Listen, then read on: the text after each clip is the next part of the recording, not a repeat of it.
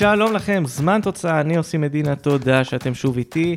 לפני שנצלול אל הנושא של הפרק, נזכיר לכם שאפשר למצוא את שאר הפרקים בכל אפליקציית פודקאסטים אפשרית, ועוד המון תכנים, גם בפייסבוק, בעמוד ון של מספרים, גם בחשבון הטוויטר שלי, הכל שם. יאללה, אל הפרק. תראו, ארי סלוניקי זה באמת אחד השמות הגדולים של הכדורגל היווני. אומנם הקבוצה קצת בדעיכה בשנים האחרונות, כן, למרות מסע רכש די נוצץ בקיץ, אבל זה שם גדול. השבוע היא מגיעה לארץ ותפגוש את מכבי תל אביב במוקדמות הקונפרנס ליג. אגב, אריס הייתה כבר בארץ והייתה חלק מאירוע היסטורי, המשחק הראשון של קבוצה ישראלית בגביע וופא. זה היה בעונה 94-5, היא פגשה את הפועל באר שבע, וכמובן היוונים סיימו עם הניצחון. עכשיו, אמרתי שאריס היא אחת הקבוצות הגדולות ביוון, אבל הנה נתון מעניין. אריס סלוניקי לא זכתה בתואר מאז 1970. באותה השנה היה גמר גביע יווני בלתי נשכח, והסיפור שלו עומד במוקד שלנו. אריס סלוניקי רשמה את אחת מעונות הגביע הגדולות בתולדותיה, כזו שהיא לא הייתה יכולה לדמיין. כבר בשמינית הגמר היא הדיחה את פנטינאיקוס, מי שזכתה באותה עונה באליפות, עונה אחר כך אותה פנטינאיקוס תגיע עד גמר גביע אירופה לאלופות. את מכת המחץ הגדולה שלה היא הנחיתה בחצי הגמר, כשניצחה את אולימפיאקוס. אחרי שאתה מדיח את שתי הגדולות, אתה אמור להגיע בביטחון שיא לגמר. אבל היריבה שלה הייתה כזו שיכולה להטריד את מנוחתה. כי בגמר הגביע, ארי סלוניקי נפגשה עם פאוק. לראשונה בתולדות הגביע היווני, דרבי של סלוניקי. בגמר, במעמד הכי יוקרתי שיכול להיות.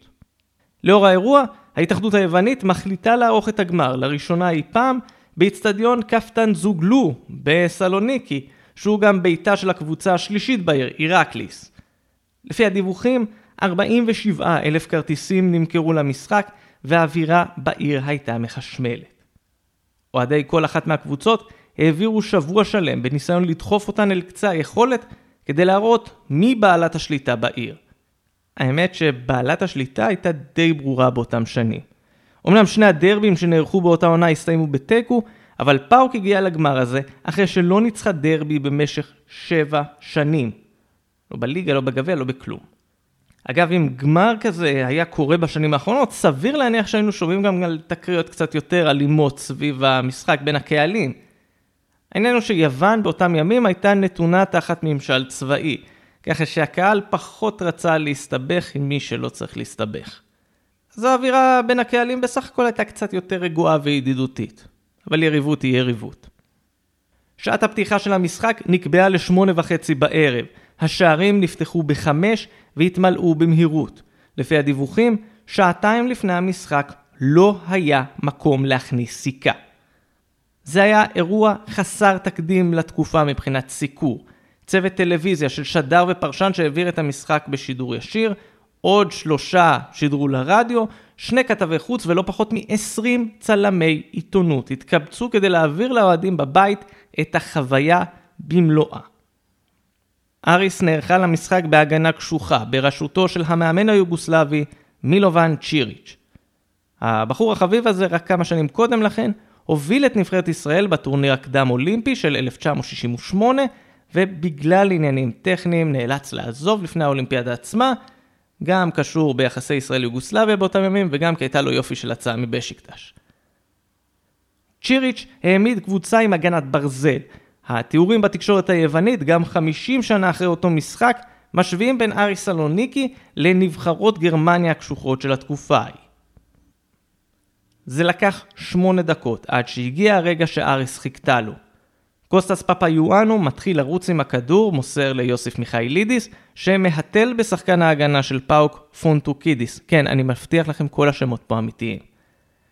בשנייה הנכונה, מיכאילידיס מגביה את הכדור ואז מגיע מנוליס קרמידס. הוא שחקן שלא כובש יותר מדי, אבל באותו ערב, בעיטה מהאוויר, 1-0 לאריס. העניין הוא שגמר כזה גם לא יכול להתנהל בלי שערוריות.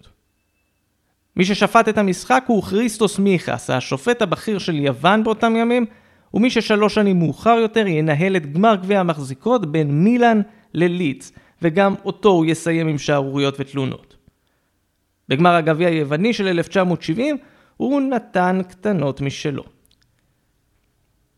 בדקה ה-33 טקיס רפטופולוס מאריס מכשיל את קפטן פאוק סלוניקי, גיורגוס קודס, מיכס מצביע על הנקודה הלבנה. קודס לוקח את הבעיטה ומחטיא.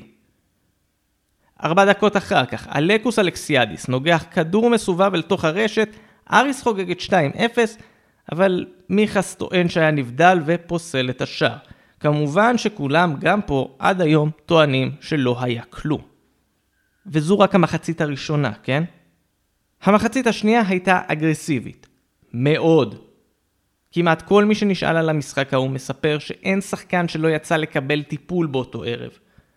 בין פגיעה לפגיעה, פארק המשיכה לתקוף בחמת זעם בניסיון למצוא את שער השוויון, אבל דווקא ההזדמנויות של אריס היו מסוכנות הרבה יותר.